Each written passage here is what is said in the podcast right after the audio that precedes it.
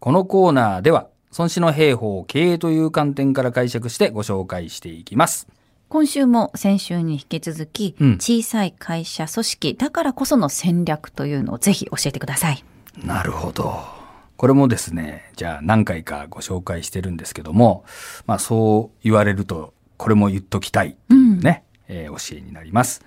孫子曰く、戦いは生をもって愛、気をもって。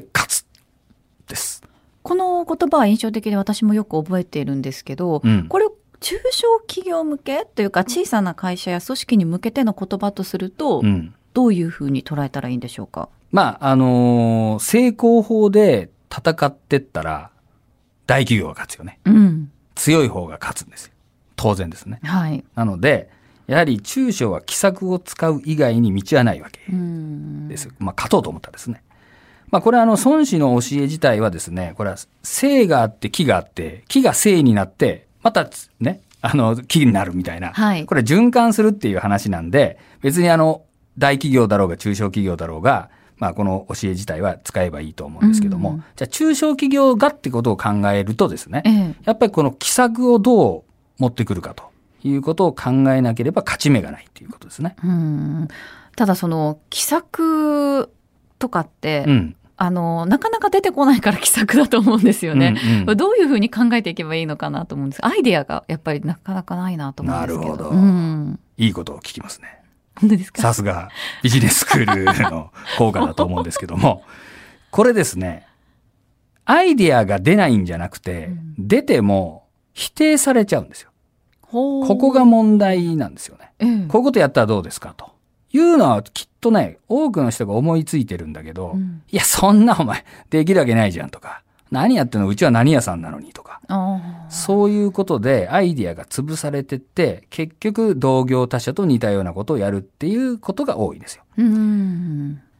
じゃあやっぱりこう、独自の戦略っていうのをうん進めていくこと、思いついたことをそのまま実行するっていうのが重要になってくるんですか、まあ思いついたことを正式な意思決定にするっていうのが難しいってことですよね。思いつくこと自体は結構思いつくと思うんだけど、うん。これをですね、じゃあやっていこうっていうためにはですね、やっぱり、おなるほどねっていう、こうみんながね、賛成するっていうことになるじゃない。はい。でも、あのー例えば、えー戦後、中小企業から立ち上げて大企業にしたみたいな、あの、有名な経営者のね、こう武勇伝なんかをいろいろ読むと、はい大体あるのが、やっぱりこう、みんな反対したけど、ああ、そうですね。踏み切った社。長だけがうんこう言ったとか、周りは全員反対でしたと。だけどやりましたみたいな。っていうか、もっと言うと、反対する奴がいないようなアイデアだといまいちなんで、みんなが賛成したら、それはやっぱダメで、ああ。ってかいう人もいるぐらいなわけ。それがやっぱ小小から大になった人が後から振り返ったらそう言えるわけなんだけど、うんその渦中にいる時には、それは全員に反対されたら、もう嫌になっちゃうじゃない。うん。いうことになるし、一般の社員が言って、社長から否定されたら、もうそこでチーンって感じで終わっちゃいますね。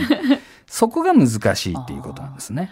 例えばですよ。うん例えばその、奇策うん。というものが成功した例ってどういうのがありますか、まあ本当ね、後から聞いたら、んな大したことないなっていうことになるんだけど、はい。まあ回転寿司。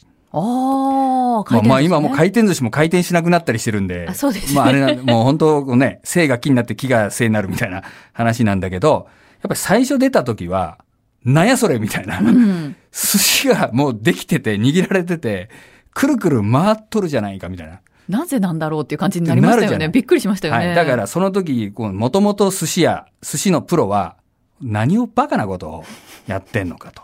こうなったとます。はい例えば100円ショップ。うん。今もう当たり前のようにありますね。しかし最初はあれ多分、ただのその催事ですよね。スーパーとかでやってた100円均一の催事から派生してそれだけの店を作ったっていうことで、そんな100円のもの売ってな、ね、儲かるわけないじゃんとかみんなバカにしてたけど、うん今よっぽど100均の方が儲かってるじゃんみたいなねね。ことがありますよね。ええあと私が大好きなのは、10分カット。ああ、はいはいはい。あれも出た時は、あれあのーシャンプーしないんですよ。しないですよね。あの、風でボーって飛ばすらしいですね。いや、飛ばすんじゃなくて、あの、掃除機みたいなの吸うんであ、す。吸うんですかあれ？吸うんですよ。これはまあね、うん。ふざけてるじゃん。お客さんの頭を掃除機で吸うんです。あ、でも、シャンプーがない美容室っていうのはね、びっくりしましたよね。ええいうことないじゃん。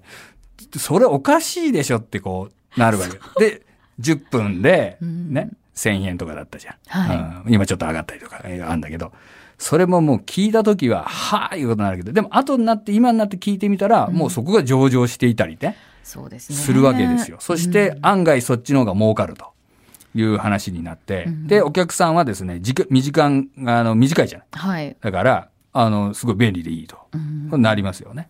でこういうもんです。聞いた時は、もう奇策中の奇策っていうか、お前そんなことお前、やっていいわけないだろ、みたいな話になるところが、はい。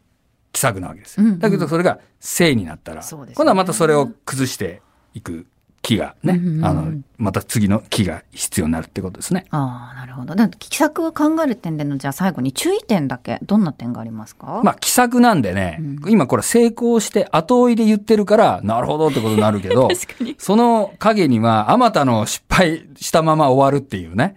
それがあります。はいやっぱ一番簡単なのは同業他社がやってうまくやってるのを後追いすることなんですよ。これ一番確実ですよ。同業者がやってうまくいってんだから、まあ同じようなことやるっていうのがね、一番確実なわけ。うんだけど、それでは勝ち残れないんじゃないんですかと。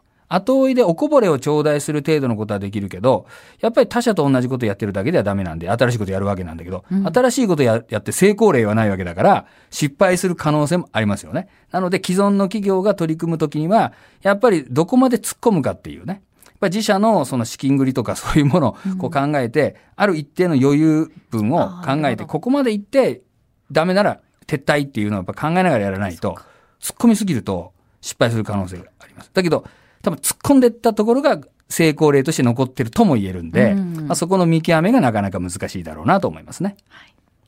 孫子の言葉繰り返しておきます。孫子曰く、戦いは生をもって愛、気をもって勝つ。ぜひですね、奇策を繰り出していただきたいと思います。